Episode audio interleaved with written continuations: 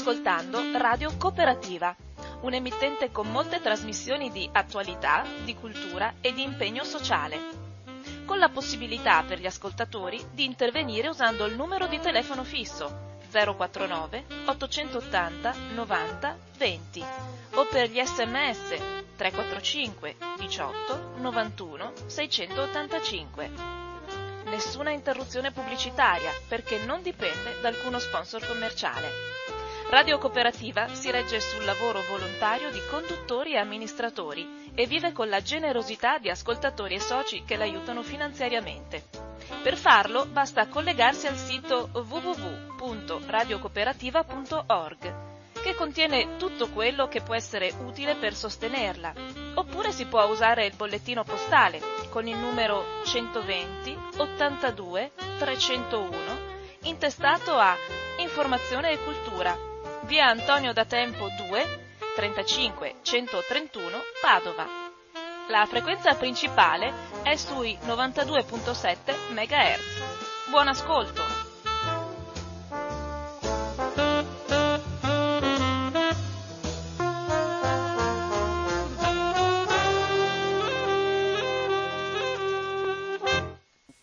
Buongiorno a tutte le persone sintonizzate su Radio Cooperativa. Oggi siamo da subito in diretta. Al telefono risponde Luca Saltalamacchia, che è un avvocato e che ha partecipato come atti custodi di pace alle attività Ankara da Sarajevo e che da allora continua a essere molto attivo per quanto concerne i rapporti sui diritti umani e su quanto avviene non soltanto dentro l'Italia, ma anche nei rapporti dell'Italia con altri paesi, in particolare con quelli dell'Africa in l'ultimo periodo, ma anche altre situazioni. Luca, benvenuto a Radio Cooperativa. Grazie Albino, buongiorno a tutti. Eccolo qui c'è anche Lisa Clark con me e vorremmo subito... Lisa, buongiorno a tutti. Buongiorno Luca. Allora, partiamo immediatamente. Senti, vuoi inquadrare tu un pochino questa situazione della realtà italiana, sia istituzionale, sia pratica, sia le attività che hai svolto anche tu, in modo da capire che cos'è questo mare nostrum, questo Mediterraneo, che dovrebbe essere il mare dove i rapporti sono quelli più corretti, mentre è diventato il mare mostruoso della realtà che stiamo vivendo, non solo, ma anche con tante ferite istituzionali anche per l'Italia. Vuoi spiegare un attimo un po' il tuo pensiero? Beh sì, allora io sono un avvocato civilista, mi occupo però prevalentemente di conflitti ambientali e di tutela di diritti umani, quindi lo faccio da diverso tempo e principalmente assisto le comunità locali, quindi per lo più le comunità indigene che all'estero vengono colpite soprattutto dalle condotte poste in essere dalle multinazionali italiane. Quindi mi sono spesso imbattuto in progetti che hanno forti impatti ambientali o che provocano una massiccia violazione comunque di diritti fondamentali che sono portati avanti dalle multinazionali italiane. In particolare mi sono imbattuto spesso nell'Eni, che è la più grande azienda italiana, che opera in tantissimi paesi e che soprattutto in Nigeria ha contribuito in maniera significativa alla distruzione dell'ambiente locale attraverso le operazioni di estrazione del petrolio. Scusa se ti interrompo. Proprio su questa vicenda con l'Eni, tu hai fatto una causa come civilista e quindi sì. Vorrei che tu spiegassi un attimo, perché quando ho sentito che a Milano qualcuno ha cambiato la posizione dei responsabili dell'Eni, ho pensato ai medico, a Luca è toccato di vedersi cambiare la realtà. Invece non so com'è la situazione, perché so che tu l'hai spuntata sull'Eni proprio per quello che è avvenuto. Vuoi raccontare un attimo la tua vicenda? Sì, allora che l'Eni opera nel ramo dell'estrazione del petrolio e quindi gli incidenti sono all'ordine del giorno, vuoi perché si rompono le tubature e quindi il petrolio finisce nell'acqua, nel suolo, a causa di rotture che sono dovute a cedimenti strutturali, vuoi perché spesso vengono bucate dalle persone che provano a sottrarre rifornirsi, o per rivenderlo al mercato nero o per utilizzarlo personalmente, ma comunque incidenti sono all'ordine del giorno. Inoltre l'Eni, quando estrae il petrolio, e spesso nei giacimenti oltre al petrolio estrae anche il gas, anziché il gas stoccarlo, catturarlo e poi lavorarlo, lo brucia, come fanno tutte le altre compagnie petrolifere in Nigeria, lo brucia a cielo aperto, per cui si vedono nei pozzi petroliferi queste pire altissime, queste fiamme altissime, che in realtà appunto testimoniano il fatto che si brucia il gas, e ovviamente si sprigiona nell'atmosfera una quantità di sostanze inquinanti che sono dannose. Quindi in diverso modo l'attività di Eni provoca dei incidenti e dei disastri ambientali. Io ho assistito una comunità nel cuore del delta del fiume Niger che era stanca di subire continuamente sversamenti nei propri territori da parte degli oleodotti appunto dell'Eni, e nel 2018 è partita questa causa civile davanti al Tribunale di Milano contro l'Eni, causa che è stata poi bloccata perché la società di Eni controllata, che Eni controlla in Nigeria, che si chiama NAOC, ed è interamente controllata di Eni, ha poi fatto una proposta transattiva alla comunità con l'accordo di Eni, e quindi la comunità ha accettato questa proposta, e quindi il giudizio si è poi bloccato, ma fondamentalmente è stata un risultato positivo, perché senza quel giudizio Eni non avrebbe mai fatto quello che poi ha fatto, cioè ha risarcito il danno e ha costruito una serie di progetti comunitari per migliorare la qualità della vita di queste persone. Quindi io ho avuto esperienza di questo giudizio che ha avuto un esito positivo, ma contemporaneamente davanti al Tribunale Penale di Milano è partita una cosa molto più importante, che era un giudizio penale per corruzione internazionale, che ha visto l'Eni essere portata alla sbarra, sia l'Eni sia i suoi principali funzionari. 14 persone sono state rinviate a giudizio, perché secondo la Procura di Milano per l'acquisizione di un giacimento petrolifero in Nigeria era stata pagata una tangente di $1.300 milioni. Questa vicenda si è conclusa con un'assoluzione degli indagati, di alcuni indagati, perché altri sono stati condannati, ma i vertici di Eni sono stati tutti assolti per non aver commesso il fatto. Le motivazioni di questa sentenza non sono ancora uscite, quindi non sappiamo come il Tribunale abbia ragionato. A me pare strano che nell'ambito di un unico disegno criminoso 2 soggetti vengono condannati e altri vengono assolti, ma in ogni caso i vertici di Eni sono usciti assolutamente puliti da questa vicenda, che era una vicenda appunto relativa a un episodio di corruzione internazionale. Sostanzialmente l'ex ministro del petrolio nigeriano si era autointestato una licenza che poi ha provato a vendere a Eni e a Shell, è intervenuto il governo nigeriano che l'ha data lui ad Eni e a Shell, se non che il pagamento di questa licenza di $1.300 milioni non sono mai finiti nelle casse del governo nigeriano, ma sono finiti all'ex ministro del petrolio, che li ha bellamente poi fatta sparire. Quindi questo è il fatto storico. Il pagamento è avvenuto attraverso un sistema di società fantasma, scatole cinesi, punti che si ribaltavano tra di loro, una serie di operazioni veramente molto molto oscure che testimoniano comunque il fatto che la Nigeria non ha avuto questi soldi. Evidentemente il Tribunale ha assolto i vertici di Eni, forse pensando che loro in buona fede hanno fatto il pagamento a un soggetto per un altro, fondamentalmente. Credo che sia questo il ragionamento, ma lo leggeremo quando sarà diciamo, pubblicata, quando saranno pubblicate le motivazioni.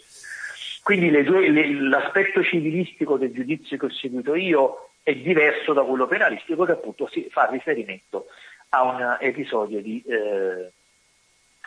corruzione internazionale. Allora, quindi dobbiamo ancora attendere questa cosa. Senti una cosa, ho trovato su Internazionale un dato per quanto riguarda questo avvocato Amara, mi pare che si chiami, c'entra in queste cose qua? Sì, l'avvocato Amara è un avvocato di Eni, un avvocato storico di Eni, che diciamo nell'ambito di una... Lui è stato già indagato e condannato anche per tutta una serie di reati, soprattutto relative alla corruzione in atti giudiziari, era specializzato nell'acquisto di sentenze, cioè nel cercare di pilotare le sentenze, ed è stato condannato per questo reato. Un filone delle indagini che riguardavano questo Pietro Amara, ha portato poi alla scoperta di questa loggia ungheria di cui si parla oggi in maniera molto insistente, perché lui nel 2019, rispondendo alle domande del pubblico ministero, ha raccontato di far parte di questa associazione segreta chiamata appunto Loggia Ungheria, che ha lo scopo di condizionare le nomine dei giudici nei posti apicali, quindi le nomine dei procuratori delle principali procure, anche le nomine all'interno del CSM, anche questo condizionamento veniva eseguito anche attraverso la macchina del fango, quindi la costruzione di veri e propri dossieraggi per pilotare le nomine.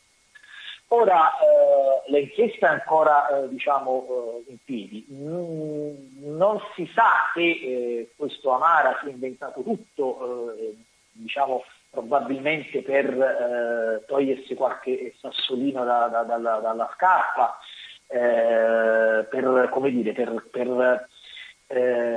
consumare una sua vendetta personale, che ha riferito che in questa loggia fanno parte di questa loggia non solo vertici della magistratura, ma anche vertici della polizia, anche imprenditori, anche politici, anche gli stessi avvocati dell'ENI, gli avvocati che hanno difeso l'ENI in questo processo penale, sono stati citati da Amara come membri di questa loggia, o comunque persone che sono vicine al giudice che poi ha deciso la causa penale assolvendo Eni, quindi lasciando Come si chiama il giudice? Tremolada, uno dei tre, Tremolada. Sì.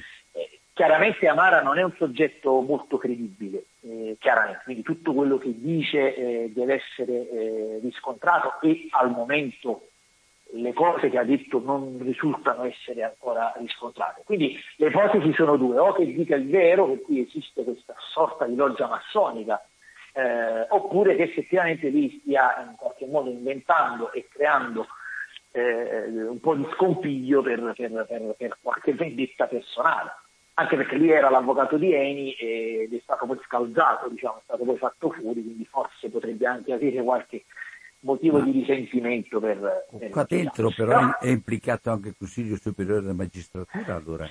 Sì, perché secondo la ricostruzione che ha fatto Amara, chiaramente il Consiglio Superiore della Magistratura era una sorta di, ma questo già lo si sapeva anche per altre vicende, quella di Palamara ad esempio, era una sorta di luogo di mercato dove c'erano le varie fazioni in lotta che quindi combattevano tra di loro per assicurare i privilegi ai propri adepti. Quindi certo è che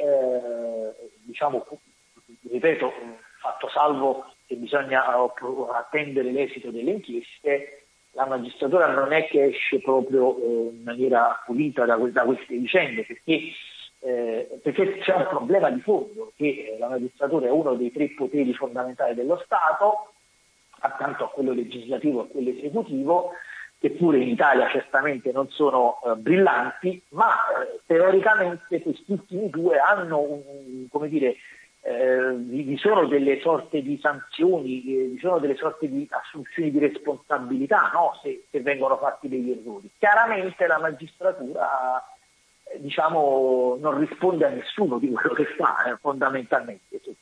E questo è indubbiamente un problema, perché soprattutto se poi si inserisce all'interno dell'organo di autogoverno della magistratura una logica mercatoria, cosa che, ripeto, deve essere confermata, allora è chiaro che, diciamo, c'è un po' si solleva più di una perplessità sull'indipendenza di questi magistrati, su chi sono i committenti, a chi rispondono quando poi vengono piazzati in un determinato ufficio grazie all'intervento di qualcuno.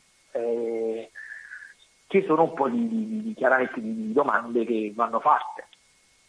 E quindi siamo un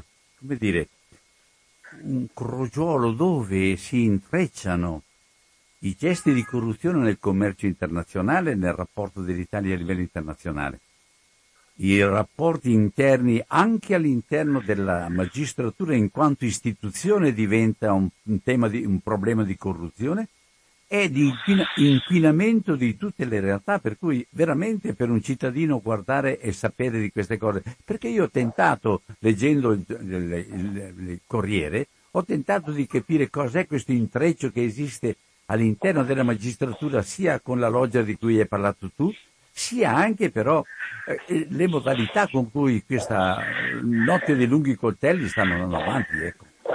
Sì, questa lascia molto perplesso, perché poi perché è uscita fuori la vicenda della loggia ungheria? È uscita fuori perché qualcuno, che poi si è capito essere l'ex segretaria del giudice Davigo, ha inviato ad alcuni giornali la trascrizione di questi verbali di Amara, che sono segretati, cioè pende l'indagine a Milano e c'è il segreto istruttorio, quindi non potevano uscire, diciamo, dall'ufficio del pubblico ministero che sta lavorando, e sono finiti sulla scrivania di giornalisti. Perché sono finiti sulla scrivania di giornalisti? Perché dopo lo si è ricostruito, il PM titolare di questa indagine sostiene che ha avvisato i superiori della gravità di quello che c'era scritto in questi verbali, ritiene che i suoi superiori non abbiano preso sul serio queste informazioni, e quindi ha scavalcato, diciamo, i suoi superiori andando dal dottor Davigo. Il dottor Davigo nel frattempo è andato in pensione e la sua segretaria ha deciso in maniera anonima di inviare questo plico con questi verbali ai giornalisti, se non che poi gli inquirenti hanno ricostruito che era lei la mittente, perché diciamo, ha fatto delle telefonate in cui preavvisava che sarebbe arrivato questo plico, per cui attraverso i tabulati telefonici hanno individuato lei. E chiaramente poi ha subito una perquisizione a casa dove hanno trovato tracce di questi verbali, e quindi il tutto, se non fosse tremendamente grave, fa anche sorridere per le modalità assolutamente diciamo irrituali con cui si verifica tutto ciò. Cioè, in un paese così dalla cultura giuridica così antica, effettivamente c'è tutto un universo parallelo di cose che vengono fatte, vuoi per malafede, vuoi per faciloneria, vuoi per altri motivi, dove ciascuno si sente minacciato, ciascuno si sente protagonista di una fase di lotta, come hai detto tu, lotta di bande armate l'un contro l'altra, appunto, che si lanciano l'un contro l'altra, per cui questo pubblico ministero di Milano addirittura ha ritenuto di scavalcare tutte le regole che esistono e di informare un soggetto, Davigo, che era membro del CSM. Non si capisce in base a quale procedura.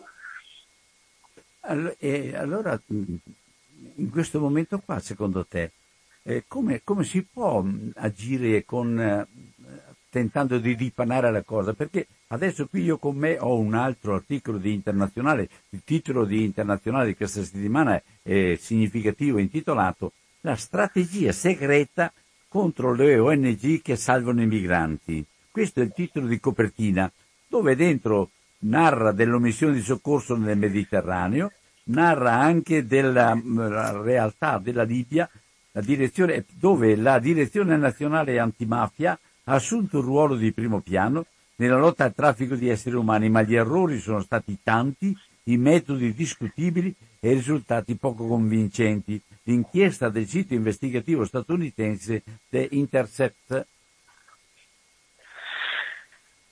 è un tasto che conosci. Sì, ed è un altro tema molto peculiare. La guerra all'ONG è stata fatta perché secondo il teorema di Salvini, diciamo, le ONG hanno rapporti con i trafficanti di esseri umani, no? E quindi dietro questo retropensiero che non è stato mai dimostrato, si è cercato di colpire le ONG costruendo, diciamo, delle fattispecie giuridiche come la immigrazione clandestina, il favoreggiamento dell'immigrazione clandestina, e si diceva così permettiamo ai giudici amici nostri di indagare su queste ONG che, salvando le persone in mezzo al mare e portandole in Italia,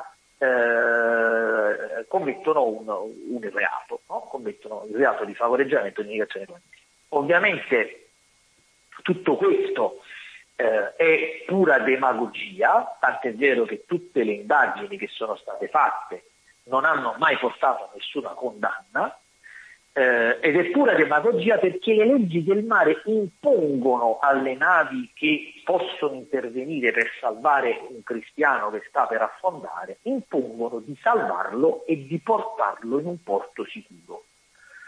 Poi se questa persona ha titolo per restare nel paese dove è stato portato o no, questo è un'altra vicenda, ma non riguarda il traffico di persone o non riguarda il fatto che io voglio favoreggiare un immigrato clandestino. Assolutamente no, io sto salvando un soggetto che è nel mare, che è in pericolo.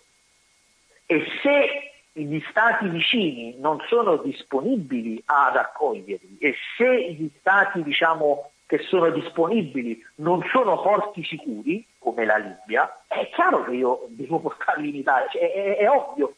Cioè, io sono una nave, diciamo, che li raccolgo in acque internazionali, potrei rivolgermi al Malta non li vuole, mi rivolgo all'Italia, se l'Italia li vuole. Se anche l'Italia non li vuole, si pone un problema, come c'è stato per la Giotti o altre realtà. Però questo non è un qualcosa che può essere inserito come favoreggiamento dell'immigrazione clandestina. Assolutamente no. Ci sono leggi che sono antiche quanto il mondo e convenzioni recenti che impongono, diciamo, di salvare le persone che sono a rischio. Poi il fatto che siano immigranti clandestini, io personalmente non definirei clandestino nessuno, ma volendo essere rigorosamente rispettosi delle leggi esistenti, se un migrante proviene da uno degli stati come l'Eritrea, faccio per dire, no? Come la Siria, no?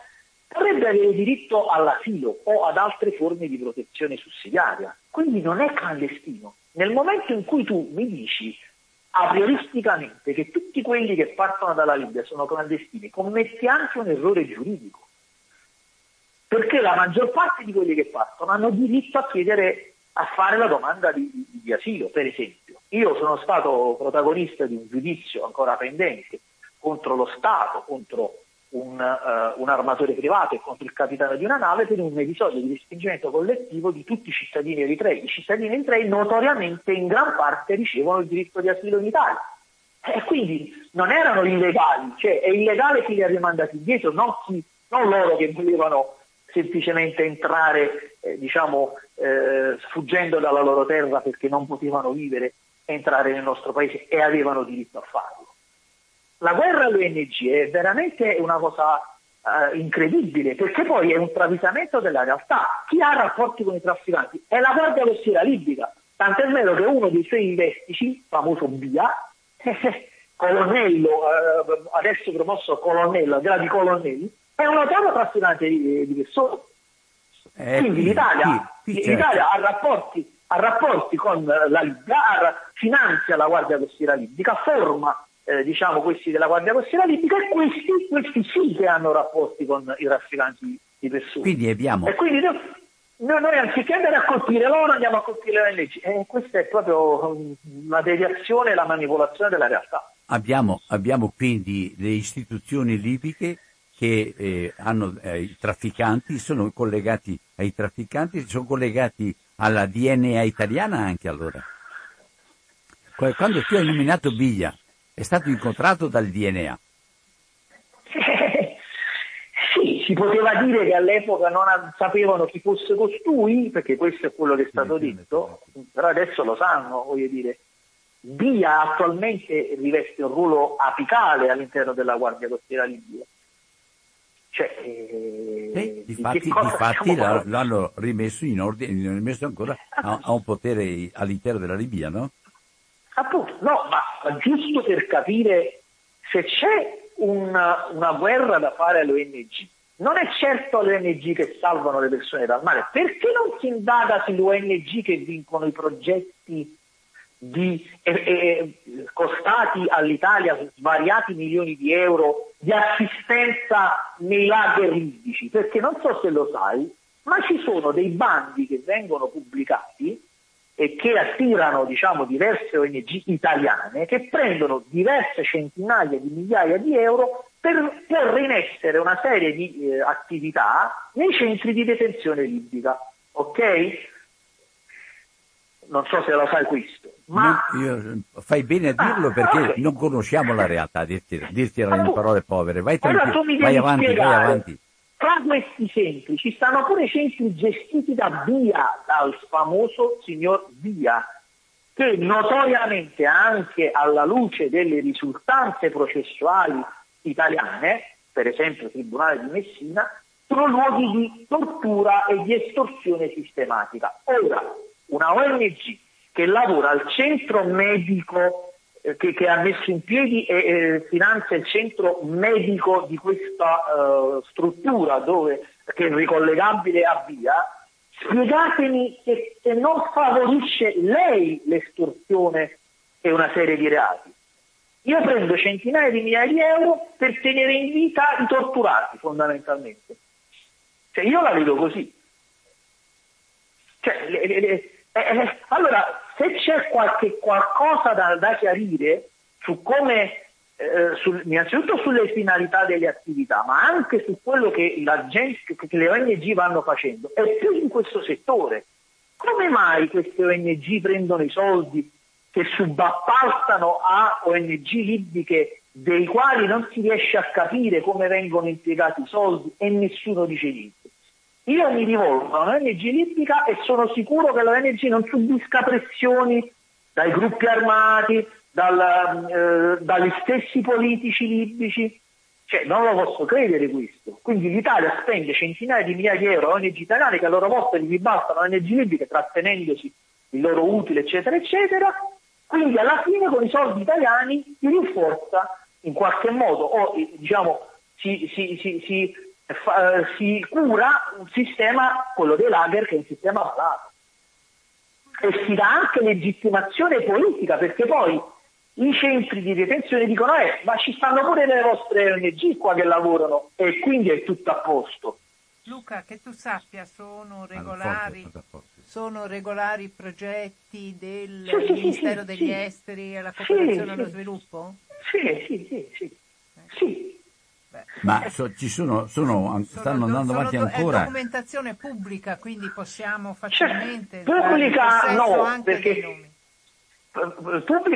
noi stiamo facendo fatica a reperire, sono pubblici i bandi e sono pubbliche le associazioni che le hanno vinte. Poi la rendicontazione della loro attività non è pubblica e noi stiamo facendo grande fatica per ricostruire come sono stati spesi questi soldi. Ho capito. però chi ha vinto i progetti, queste sono informazioni pubbliche. Sì, certamente. Sì, certo. Ma è stato... Poi è chiaro che la finalità è sempre positiva. E non c'è per esempio la dotazione di sapone, lo faccio per dire, oppure certo. L'installazione dell'acqua potabile, del sistema acqua. Ma... Però poi ci sono tante cose che sono assolutamente grigie. Ma è stata la gestione Minniti questa? Non è solo Minniti, vengono ripetuti ogni anno questi bandi. Scusami, una domanda che mi viene spontanea, ma allora Draghi che cosa ha combinato là? Ma Draghi è l'avamposto del neoliberismo, no? E quindi diritti umani e tutela dell'ambiente con i neoliberisti non è che vanno molto d'accordo. Il neoliberismo ha le sue regole e ha le sue finalità, principalmente quelle di espansione economica delle grandi aziende, principalmente quelle. Draghi sta facendo ottime cose in questo ambito. Quando va in Libia e ringrazia la Guardia Costiera per le operazioni di salvataggio, sinceramente... Ci cascano le braccia. Sì, esattamente. Dice il fatto, sapendo di mentire. Siccome lui stupido non è, chiaramente vuol dire che nello scacchiere attuale questo è quello che è richiesto dal Presidente del Consiglio dei Ministri italiano. Dice il fatto perché, guardate, non solo organismi internazionali, ma anche stessi pezzi dello Stato italiano, per esempio la magistratura italiana che ha fatto accertamenti terribili su quello che succede in Libia. Quindi dire è tutto a posto, è tutto bello. Un'altra cosa, ho letto in questi articoli di Internazionale che da quando si è lavorato per eliminare l'ONG ma anche accusando e quindi facendo in modo che abbiano da essere allontanate dalla zona, non si hanno più notizie da una parte, quindi la difficoltà, la cosa costiera, la Guardia Costiera Libica diventa in qualche modo la padrona, e anche tu stai facendo un processo anche a una nave privata che invece di riportare i profughi quelli che erano in mare in Italia, li ha portati direttamente alla Guardia Costiera Libica. Allora, l'altra domanda ancora è, in questo momento, che cosa si muove sul piano internazionale europeo, oltre a Frontex che c'è stato? Cosa si muove per avere una corretta posizione e azione riguardo alle persone che hanno bisogno? Ma non si muove nulla, cioè la strategia europea è quella di pagare paesi come la Turchia, come la Libia, per trattenere con ogni mezzo il numero maggiore possibile di persone che vogliono arrivare in Europa. È così. Cioè, le ONG sono state messe in un angolo perché nonostante tutti i processi, le indagini partite non hanno mai accertato nessun tipo di violazione, però nel frattempo c'è il sequestro delle imbarcazioni, nel frattempo ci sono tutta una serie di problemi amministrativi per cui non hanno le carte in regola per poter mettere la barca a mare e partire e fare quello che devono fare. Quindi hanno eliminato i testimoni, perché le ONG erano testimoni di quello che succedeva. E infatti sono accadute tantissime tragedie, l'ultima quella dei 170 poi, ma... che poi erano altre, esatto, ce n'erano in realtà, poi erano 170, che sono stati due giorni in mezzo al mare a chiedere l'intervento. E su questo specifico episodio vi è un retroscena assolutamente grave, cioè la Guardia Costiera Libica aveva dichiarato all'Italia che non poteva intervenire, quindi non c'è nemmeno la situazione, di dubbio, di dire vabbè, intervengono loro. Avevano chiarito loro che non sarebbero intervenuti. Quindi di fatto è un'omissione di soccorso grande quanto una montagna, che è durata 2 giorni, ripeto, 2 giorni. Non ci vuole qualche ora per raggiungere, diciamo, partendo da una delle varie postazioni, a parte che la Marina Militare Italiana ha le navi lì, ce l'ha in Libia, ce l'ha ovviamente a Lampedusa, e quindi chiaramente esiste la possibilità di intervenire in tempi brevi se lo si vuole. Ma poi c'è comunque la flotta privata che viaggia continuamente facendo quel tragitto. L'episodio che tu prima hai citato del processo che sto seguendo riguarda una fase storica. Il 1° giugno del 2018 diventa ministro degli interni Salvini.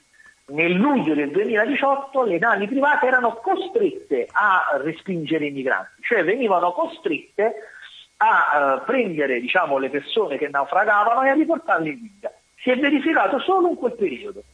Poi sono partite le indagini penali della Procura di Napoli e guarda caso questa cosa non si è più ripetuta. Meno male. Quindi, grazie alle attività degli avvocati e dei magistrati. Sì. Io sono intervenuto perché la Procura di Napoli ha aperto le indagini su un episodio accaduto a fine luglio e si riteneva che fosse l'unico episodio. Perché finora i respingimenti collettivi... Quale episodio? Allora, te lo dico subito. Finora si riteneva che gli episodi di respingimenti collettivi venissero fatti solo dalle navi, pubbliche, quindi delle istituzioni pubbliche, principalmente della Marina Militare. Invece a fine luglio si scopre che una nave di un armatore privato era stata coinvolta in un episodio di respingimento collettivo. La Procura di Napoli apre un'indagine e rinvia a processo coloro che sono stati protagonisti di questo respingimento. Io ed altri avvocati veniamo a sapere che agli inizi di luglio la stesso armatore, con un'altra nave, quella di fine luglio si chiamava Asso 28, quella degli inizi di luglio si chiamava Asso 29, quindi queste due navi diverse, Asso 28 e Asso 29, in 2 episodi diversi, avevano anche agli inizi di luglio effettuato un'altra operazione di respingimento collettivo. La Asso 28 e la Asso 29 sono navi che appartengono a un armatore privato che da sempre ha partecipato a episodi di salvataggio, ha salvato migliaia e migliaia di migranti, portandoli sempre in Italia. Non si capisce perché a luglio invece cambia la rotta, cambia il comportamento, e questa, armatore, devo dire la verità, sempre contraddistinto per aver effettuato tante operazioni di salvataggio, decide di riportarli in Libia. Quello che secondo me è successo è che voi, attraverso ordini, e questo non è ancora chiaro, diretti, voi attraverso il cambiamento del clima, questi sono stati obbligati a non portarli in Italia. Però poi non lo hanno fatto più, perché chiaramente hanno capito che è una cosa che non si poteva fare. Questo è, e siamo ancora, a che punto è la vostra causa? È partita, cioè non è ancora stata celebrata la prima udienza. Ho capiamo ancora. Invece mi ricordo interessante che però questa cosa qua è... che tu dai una responsabilità anche al privato. Per forza, perché se non si può fare, chiunque partecipa a un'operazione che non si può fare è responsabile. Certo, e non può certo scusarsi dicendo stavo solo eseguendo gli ordini del governo, perché non è sufficiente. Poi è chiaro che poi è chiaro, e lo voglio dire per essere obiettivo, è chiaro che la responsabilità del privato che viene, comandato dalla Marina Militare Italiana o da quella libica di fare una cosa del genere, anche se è illegale, certamente ha una posizione diversa rispetto al pubblico che invece lo deve fare perché rientra nelle sue finalità. Non so se mi sono spiegato. Certo. Perché io voglio anche mettermi nei panni del capitano della nave che ha sbagliato, ma ovviamente la Marina Militare Italiana mi dice di prendere questi cristiani, di farli salire a bordo, di far salire a bordo la Guardia Costiera Libica che è armata. Mi rendo anche conto che probabilmente ma è la Marina Militare Italiana che non doveva arrivare a tanto, no? Non si sarebbe proprio dovuto consentire di mettere a repentaglio un equipaggio italiano facendolo poi diventare schiavo degli ordini della Guardia Costiera Libica. Cioè è tutta la costruzione che è sbagliata. Io voglio chiederti un'ultima cosa su questo caso, ma anche più in generale. Mi ricordo che hai detto in un'altra occasione che in effetti anche le agenzie dell'ONU da questo punto di vista hanno taciuto, l'OIM, l'UNHCR, che tu sappia. È chiaro che loro non si sono comportati in maniera colpevole, però hanno girato la testa dall'altra parte, non hanno voluto vedere le cose. Che tu sappia, c'è un'azione di disciplina interna in queste agenzie per cercare di capire chi è che ha voluto non vedere? No, non ne sono a conoscenza. Grazie. Non ne sono a conoscenza. Potrebbe essere una cosa che la società civile solleva, perché se non ci possiamo più nemmeno fidare delle agenzie dell'ONU, fare della protezione delle persone. Qua c'è, su questo articolo che qui accennavo, qua dice: inizialmente i dirigenti di Frontex si mostrarono piuttosto cauti. Dal punto di vista di Frontex osserviamo la Libia con preoccupazione. Non è un paese stabile, dichiarò nel 2017 Leggeri.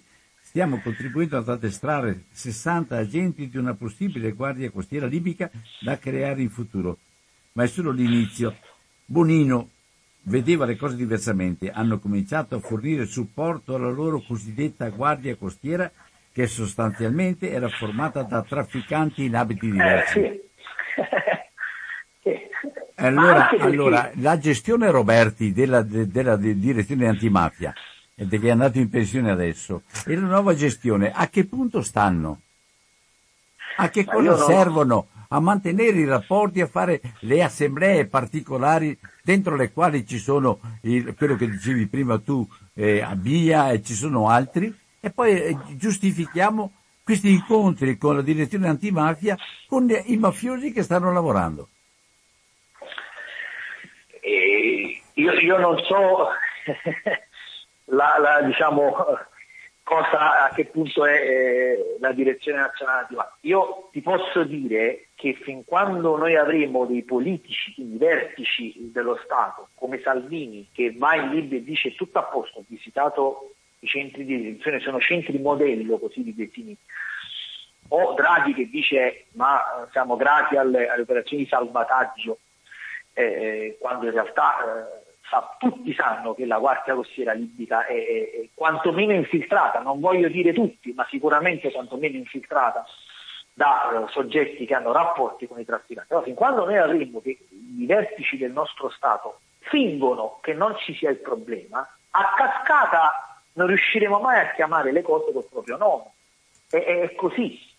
Quando noi diamo i soldi alla Guardia Costiera Libica o le navi alla Guardia Costiera Libica o altre attrezzature, noi dobbiamo essere consapevoli che stiamo finanziando un soggetto che ha un doppio fine, perché loro, quando riprendono il migrante che ha già pagato il trasporto e lo riportano indietro, guadagnano. Questo è il punto. Il migrante per partire deve pagare. Quindi quando i trafficanti li riportano indietro sanno che avranno un doppio guadagno. Questa è la realtà. È inutile che ci prendiamo in giro. Poi, che la Guardia Costiera sia funzionale al 100% a questa logica, oppure solamente alcuni di loro sono funzionali, questo non lo so. Voglio pensare che non siano tutti così, ma dobbiamo dire le cose con il proprio nome. È inutile che noi facciamo i verginelli e riteniamo di star facendo una cosa buona, mettendo in piedi la Guardia Costiera Libica senza poi controllare effettivamente chi ci sta là dentro. Ora, via, tutti sanno chi è. Non mi pare che l'Italia abbia fatto qualcosa, abbia protestato perché è stato promosso colonnello. Mi pare proprio che non sia successo nulla.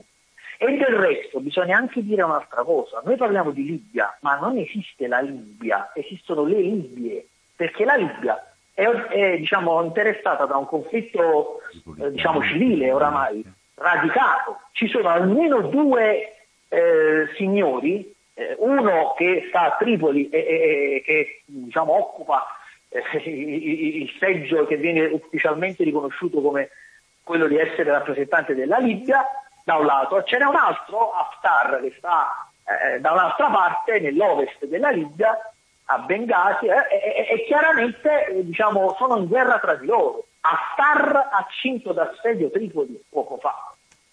Quindi quando noi parliamo di Libia, di chi parliamo?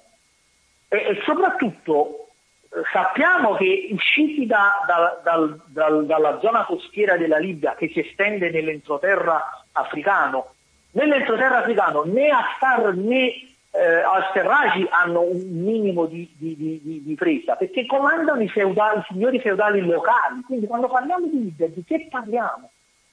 Mica parliamo di uno Stato unitario che ha un suo andamento democratico. Stiamo parlando di uno Stato che non ha ratificato la Convenzione di Ginevra sui rifugiati e che prevede nel suo codice penale il reato di immigrazione clandestina per chiunque entri nel suo paese senza permesso di soggiorno. Quindi tutti i migranti che passano per la Libia sono dei criminali per la Libia. Quindi questo consente loro di mandarli in prigione, no? Perché legalmente non stanno facendo qualcosa di sbagliato. Secondo il loro codice penale chi entra senza permesso è un criminale, vanno in prigione e poi nelle prigioni succede quello che sappiamo. Vengono sistematicamente estorti i soldi a questi poveracci che già hanno fatto viaggi assurdi, e questo succede alla luce del sole, tutti sanno che è così e non mi pare che le istituzioni italiane puntino il dito sufficientemente su questa realtà. Anzi, fanno di tutto per coprire questa evidente manipolazione delle cose. Senti una cosa, Luca, anche qui in radio qualcuno ha fatto un'osservazione, sembra ingenua, ma secondo me è un'osservazione. Il costo che hanno questi viaggi della disperazione per arrivare in Europa, il costo proprio materiale, i dollari, le cose che si vogliono, i soldi che vengono rubati, le vicende che hanno, il deserto, e poi quando entrano in Libia tutto quello che devono sopportare, eccetera, non potrebbe essere evitato se si accettassero dei viaggi in aereo che costa quello che costa, ma una volta fatto è finito. Non è possibile un tipo di... Sì, ma nessuno... Allora, la mia domanda è, che cos'è che blocca questo tipo di modalità di esportazione? È che grazie a questo sistema un terzo muore, non so quanti, un quarto forse. Grazie a questo sistema un quarto muore, e quindi grazie a questo sistema una percentuale altissima di chi parte muore. Quindi il vero problema che hanno le democrazie occidentali è di non fare arrivare queste persone, e siccome sanno benissimo quello che succede, devo dedurre che loro sono disposti ad accettare. Quindi le nostre ambasciate sono conniventi? Ma non è che sono conniventi, l'ambasciata non è che ha tanti poteri, perché se tu non hai il permesso di soggiorno, tu che parti dalla Nigeria, voglio dire, se tu non hai un permesso di soggiorno, puoi andare in Italia. Cioè, si dovrebbero fare i corridoi umanitari, si dovrebbe gestire la cosa in un altro modo, e quindi come dire, allargare il numero delle persone che possono arrivare nei paesi occidentali e farle arrivare evidentemente con altre modalità. Come poi succede quando si riesce a fare questi corridoi umanitari. No? La comunità di Sant'Egidio, per esempio, è specializzata in questo, per fortuna. Quindi ogni tanto si riesce a convincere le autorità politiche che forse un tot numero di persone possono entrare. Ma il problema è che non c'è l'interesse a risolvere questo sistema. Questo sistema va bene pure agli Stati occidentali, perché grazie a questo sistema una grande parte delle persone che potrebbero arrivare nelle nostre coste muore. Quindi abbiamo il trauma della rotta balcanica, della rotta libica, della rotta della Turchia, abbiamo il trauma di tutto su queste cose qua allora. No, io non direi il trauma, perché la maggior parte delle persone non lo vive come trauma, anzi è contenta. Io penso che abbiamo la responsabilità, cioè abbiamo la responsabilità, perché sappiamo che succede e se non facciamo nulla siamo conniventi. Secondo te, qua è un dibattito che è nato anche nella nostra associazione, qualcuno lo conosci anche tu, Antonio Plebani, che ha citato un pochino la modalità con cui siamo andati nel centro del conflitto a Sarajevo, e si domandava: ma vuoi che non sia possibile entrare nel centro del conflitto anche nella Libia, e si potrebbe fare qualche azione che diventa una denuncia internazionale attiva, coerente in qualche modo? Sì, quell'idea Antonio l'ha discussa con me, quindi certo.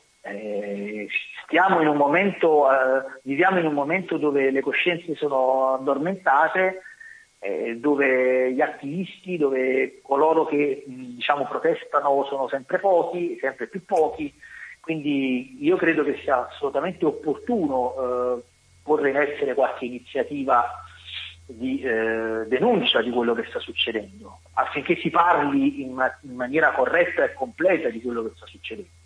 E una delle iniziative, così come nel 92 fu organizzata la marcia della pace verso Sarajevo, necessariamente il primo tratto in nave, il secondo tratto con i pullman, qua se si deve ipotizzare qualcosa si può fare solo attraverso le navi. Il primo tratto da naufragio anche per noi, te lo ricordi? Vabbè.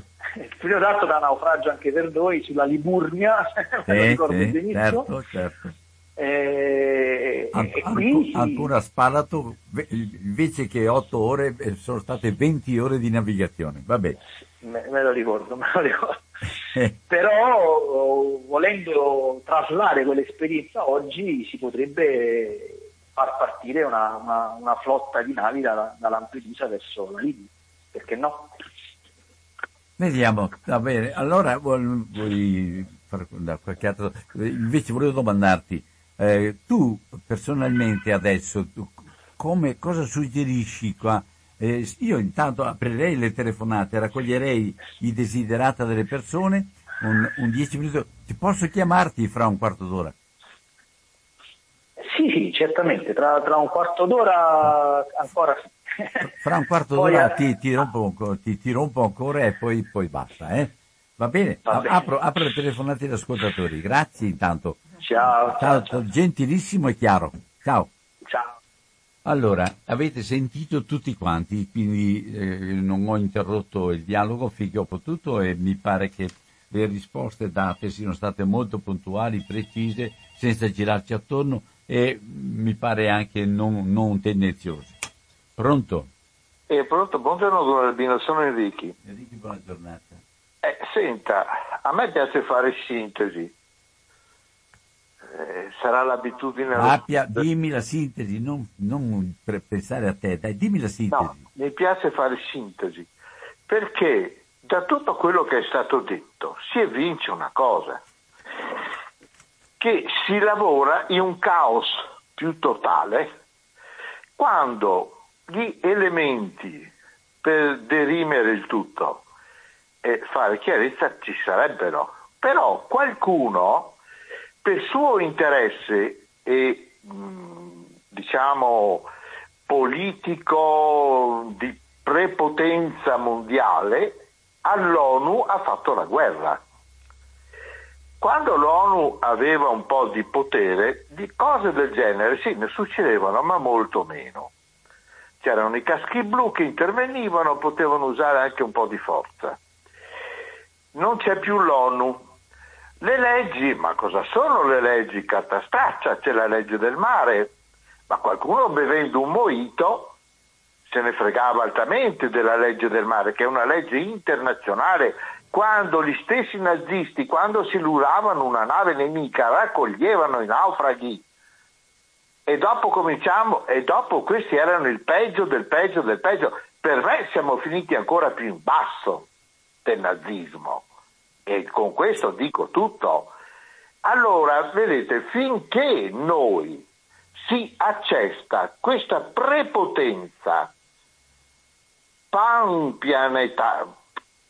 pan terrestre di uno Stato che sistematicamente, essendo uno Stato assassino, perché è quello che ha fatto più guerre, è quello che ha mollato 2 bombe atomiche, è quello che i presidenti che non li vanno li fa fuori, anche proprio con le armi, finché noi non ci liberiamo di questo paese, non di persone assassine, perché ne ho conosciuti tanti, sono gran brava gente, ma che mi dicevano loro stessi: qui è inutile votare perché tanto chi comanda non sono quelli che noi votiamo, non sono i partiti, sono quelli che stanno dietro e che manovrano tutto. Esattamente come sta succedendo anche in Italia, perché non mi dirà che abbiamo una classe politica, no? Mi viene a spellicarmi dalle risate. Grazie. E chiaramente sono tutti burattini, va bene? Grazie. Allora è inutile stare qua a discutere. Bene, allora non discuto più neanche con te, allora, Enrichi. Grazie comunque dell'intervento, però è così massimalista questo intervento che nega la realtà dei responsabili dovunque si trova. E quindi non abbiamo l'ONU, non abbiamo gli Stati democratici, non abbiamo il mondo, non abbiamo nessun altro. Io non credo che da questa parte troviamo qualche risposta. Io devo dirti con molta franchezza, sono molto d'accordo sulla critica che fai, sull'ONU, sulla critica, ma ridurre la responsabilità oggi a un passato, a tutto il resto, a una realtà unica al mondo, mi pare che sia molto, ma molto riduttivo. Scusami. Anche se sono d'accordo con te, sono anch'io critico nei confronti degli Stati Uniti, per carità, siamo critici. Altro è essere critici e lavorare per vedere cosa si può fare, altro è invece negare tutto il resto. Non si può negare tutto il resto, va preso tutto sul serio. E la responsabilità è su tutto quanto. D'accordo sulla proposta di dare maggiore spazio e maggiore incisività all'azione dell'ONU, d'accordo. Allora, sempre 049 880 90 20, una possibilità di intervenire. Mi interessava anche per la reazione alla trasmissione che è stata così come è stata fatta con questo avvocato. Pronto? Buongiorno. Buongiorno, ciao Luigi. Senta, è vero che bisogna cercare delle responsabilità, ma se si cercano nel governo Conte 1 ci sono tutte. Io ho visto nella mia vita, poi se ne dimenticano, ma uno che poi non so se ha fatto alcuna legge con un cappio dentro il Parlamento italiano, un cappio proprio di quelli che usavano di far veste. E poi ho visto un presidente del Consiglio con un cartello che inneggiava che finalmente abbiamo fatto quello che dovevamo fare. E cos'erano? I decreti sicurezza. Lei forse se ne è dimenticato, ma io me ne ricordo benissimo di quest'uomo con quel cartello. Ma in più, prima c'era un altro presidente in Libia, perché adesso ce n'è uno nuovo. Quello di prima era omaggiato dai Conte 1. Trump ricevette una base per i droni nella Libia meridionale perché da Sigonella non poteva arrivare in Somalia. E chi gliela diede se non il Conte 1? Ora, siccome il Conte 1 o anche il Conte 2, cioè Conte è l'uomo della Chiesa Cattolica o di una parte del Vaticano, lei la metta come il cavolo gli pare, ma di fatto è legato a ambienti della Chiesa Cattolica, saranno di parte, saranno come uno vuole. Parte. Guarda che lo sento, fai. Questa parte. Conte è un uomo, se non della Chiesa Cattolica, di una parte di Vaticano. Ora, questa parte di Vaticano ce l'ha o non ce l'ha una responsabilità? Perché come dice lei, bisogna trovare chi è che ha le responsabilità. E siccome, glielo ripeto, ho visto uno con un cappio, ma ho visto anche uno con un cartello, e se quello è l'espressione se non di tutta la Chiesa Cattolica, certamente di una parte. Ma lui ce l'ha o non ce l'ha queste responsabilità? Perché durante il Conte 1 sono state regalate delle motovedette alla Libia, o forse qualcuno se ne dimentica. No, non è che gliel'ha regalate Salvini, gliel'ha regalate tutto il governo. E quindi quel tipo di personaggio può essere quello che dà la base a Trump, quello che dà le motovedette al governo che ora non c'è più in Libia, quello che fa tutta una serie di robe e poi dopo deve essere anche un'altra cosa. Io la saluto e buongiorno. Buona giornata. Detto questo però, Luigi, fatto il processo a Conte, io rimango con le mani in mano ancora. Io non riesco a fare niente, assolutamente niente, e quindi mi sto fermo a guardare e dico che lui è responsabile. Fatto questo? Pronto? Buongiorno. Ciao Livia, ciao. La Turchia fa parte del Consiglio d'Europa? E cosa sta facendo la Turchia? Sì, Turchia sì. Ha usato. E ci ricordiamo i curdi siriani che hanno liberato Raqqa con gli americani, al posto degli americani, no? Oggi sono stati lasciati in mano ai turchi, che li stanno incriminando, cioè hanno messo in carcere tutti i dirigenti, hanno chiuso il partito che era di queste appartenenze. Quindi nessuno va a fare i conti alla Turchia, capito? Perché l'Europa, ripeto, fa parte del Consiglio d'Europa, quindi l'Europa dovrebbe pretendere un minimo di rispetto dei diritti umani, minimo, no? Questo non esiste, perché Bruxelles e Ankara trattano per fare i propri interessi e basta.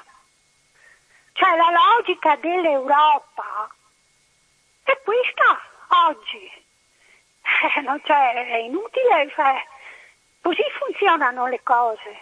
Cioè l'Europa si fa i suoi interessi e non guarda minimamente, non c'entrano più i diritti umani, non esistono più. Cioè ci sono progetti di epurazione etnica lampanti in quella zona e così deve andare, non c'è niente da fare. Ma per quanto riguarda tutta la cosa migratoria, la realtà migratoria, l'epurazione etnica, come la vedi? Mi scusi, non ho capito. Per quanto riguarda tutta la realtà migratoria, la epurazione etnica, come la vedi? Che prospettive hanno? Cioè questi non hanno più il paese. Le prospettive sono le prospettive che continuano a venire e continuano a solcare il Mediterraneo, prospettive, il dato. Crepano, lo ha detto giustamente lei, potrebbero prendere un aereo. Se ci fosse l'intenzione di non farli crepare, i sistemi ci sarebbero. Ma l'intenzione è difatti ha detto che non ci guadagnano come ci guadagnano in questo modo qua, e anche non hanno un risultato politico avendo un atteggiamento di rispingimento. Chi è che ci guadagna? Ci guadagna la malavita organizzata, giusto? Certo. Va bene. Allora, buona giornata, ciao. Cioè, ciao, la convivenza dei governi è lampante, è chiara. Ciao. Perché si potrebbe eliminare in qualsiasi momento questa situazione. Grazie. Ciao, buona giornata anche a te, Luisa. Allora, sempre 049 880 90 20. Un'altra telefonata, pronto? Ciao Albino, sono Francesco. Ciao Francesco. Allora, da quello che ha detto il tuo ospite telefonico... Sì. A proposito, secondo te ha parlato con molta chiarezza oppure no? Assolutamente, sì, sì.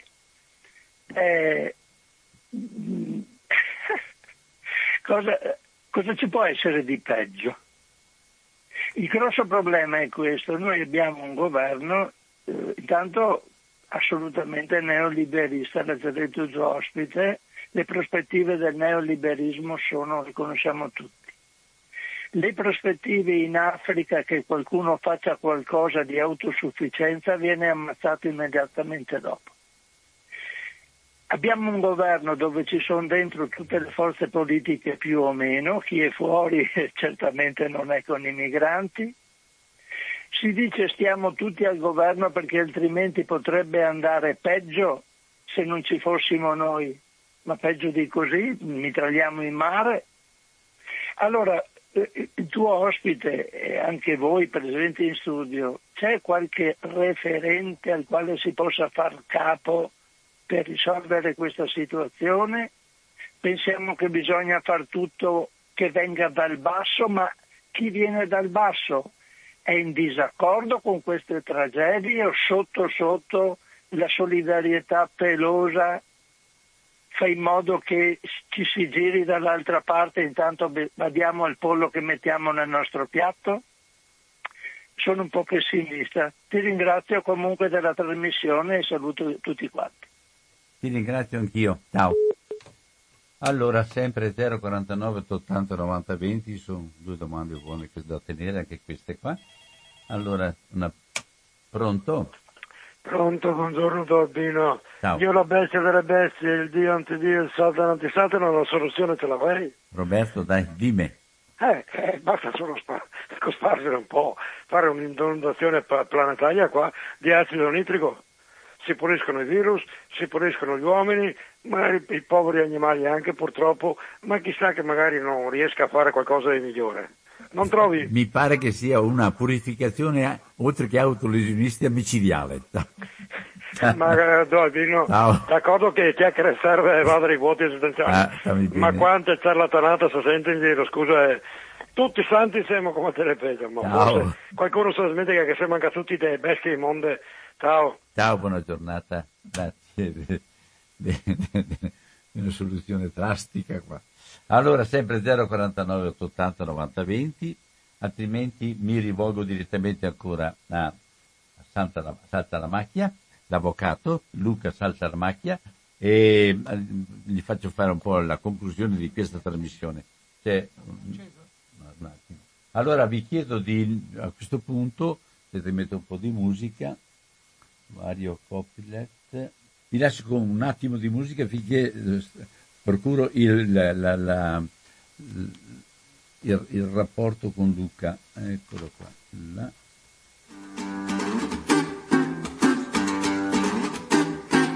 Somewhere there's music, how faint's the tune. Somewhere there is heaven, how high the moon.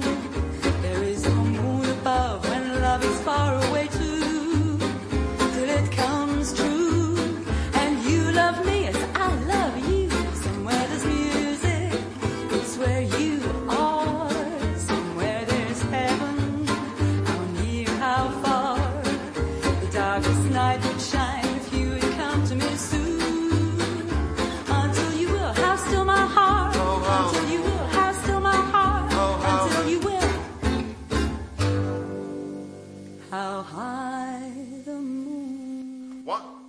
Eccoci ancora in diretta, siamo ancora in diretta, allora sono in rapporto con Luca. Senti Luca, ci sono varie posizioni. Il primo intervento dice si lavora in un caos totale, anche perché la grande potenza degli Stati Uniti in qualche modo è stata responsabile dei crimini del passato e è responsabile anche dei crimini, però pone un problema. Perché l'ONU adesso non ha nessun potere per cui le leggi del mare non contano per chi contano, le altre cose e tutto si riduce a una pratica di violenza che si intercetta da una parte e dall'altra.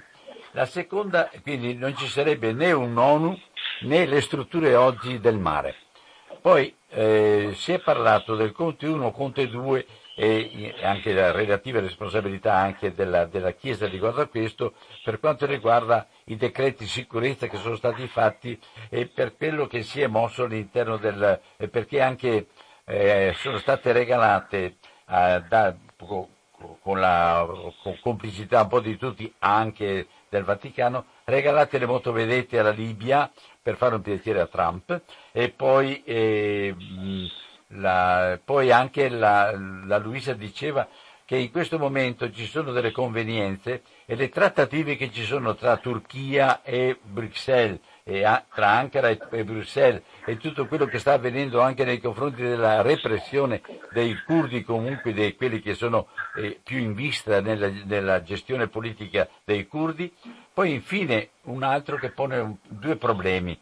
Il primo problema è all'interno di un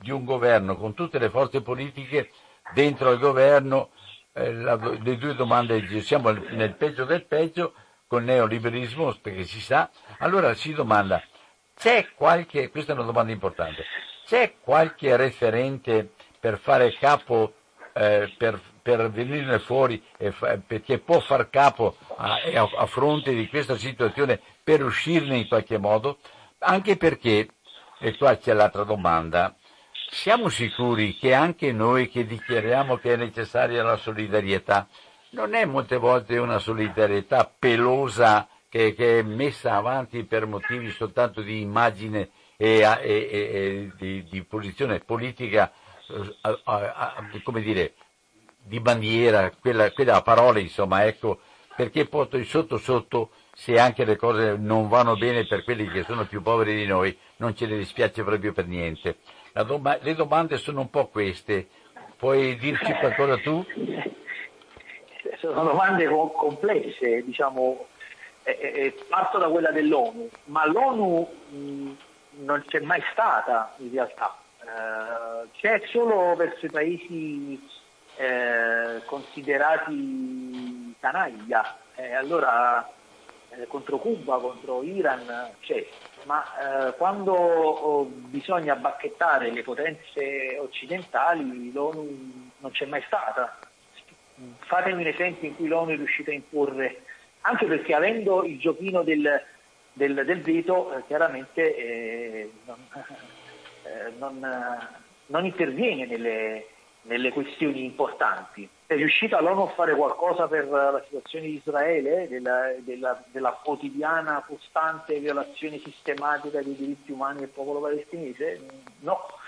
E quindi ancora una volta l'ONU fa molto dal punto di vista dell'assistenza, ma non riesce assolutamente ad essere presente e a bacchettare gli stati sulle loro politiche, che poi sono politiche, diciamo, dal mio punto di vista disumani, e questo poi si aggancia con l'altra questione, ma gli stati, noi facciamo finta di pensare che esista una coscienza pulita che si indigna per quello che succede, ma in realtà la maggioranza delle istituzioni e delle persone non si indigna per quello che succede, dobbiamo essere sinceri, cioè venuto via Salvini non è che il nuovo ministro è diventato un paladino dei diritti dei migranti, assolutamente no, non è così, cioè anche se si sono succeduti i governi, sono cambiati i governi, ma la politica nei confronti dei migranti è sempre quella repressiva, cioè sempre quella di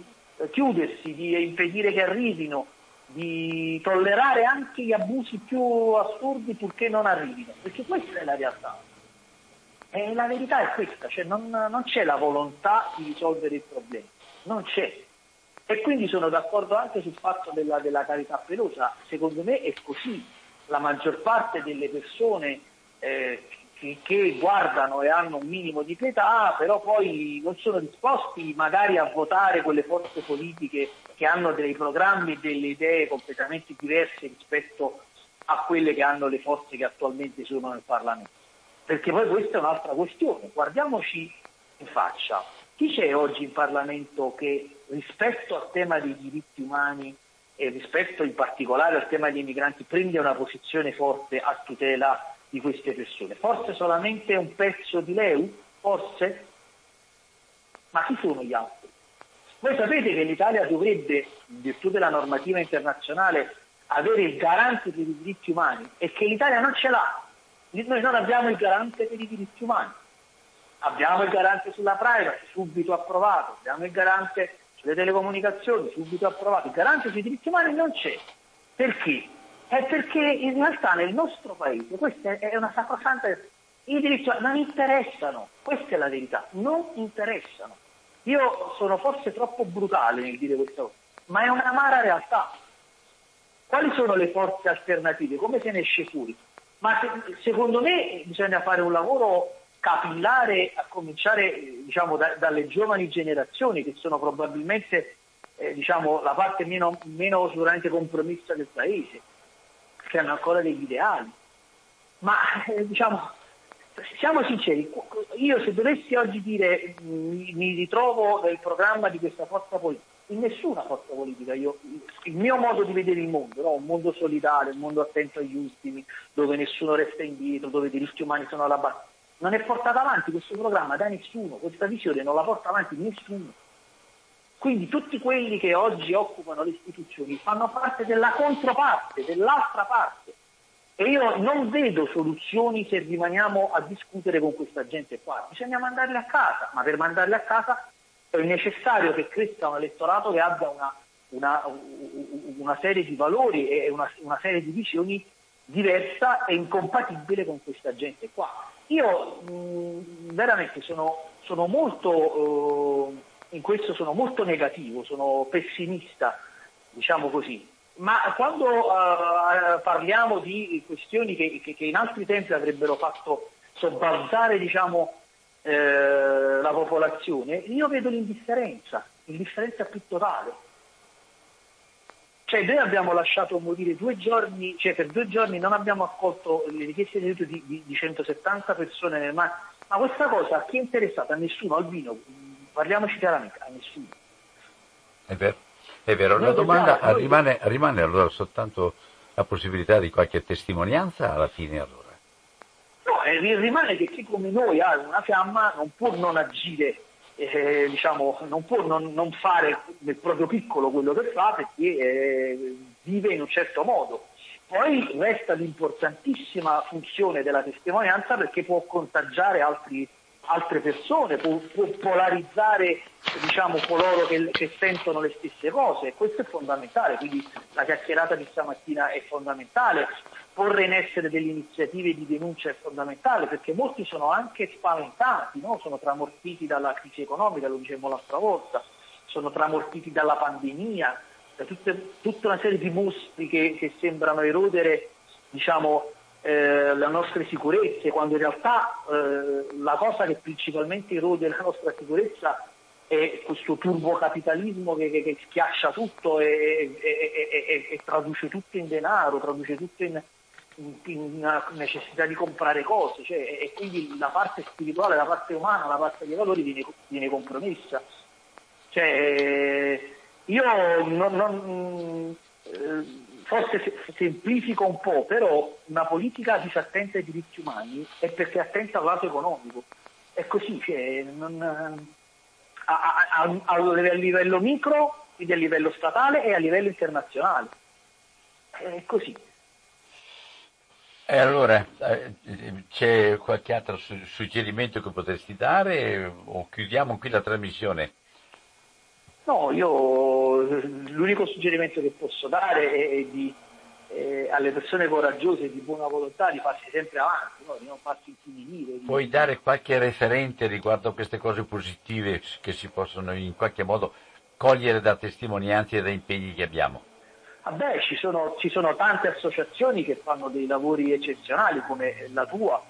C'è l'associazione, parlando dei migranti, c'è ACI, che è l'associazione di legali che promuove battaglie veramente per l'avanzata dei diritti degli stranieri, e quindi per fortuna ci sono delle realtà di lotta, di resistenza, no?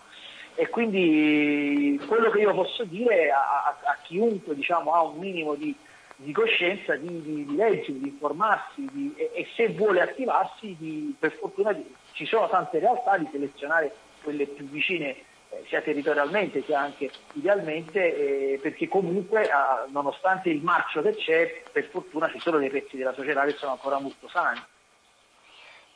Allora, io ti ringrazio tanto, ti auguro un buon lavoro e una buona continuazione, tenere sempre forte lo spirito di di combattenti della resistenza, perché noi la lotta, il discorso della lotta e la vita dentro a tutte le contraddizioni rimane sempre una realtà alla quale possiamo dare delle risposte, quelle che possiamo, ma darle sempre con grande umanità. Ti ringrazio e ringrazio voi. Buona continuazione, ciao. A presto, ciao. Ciao.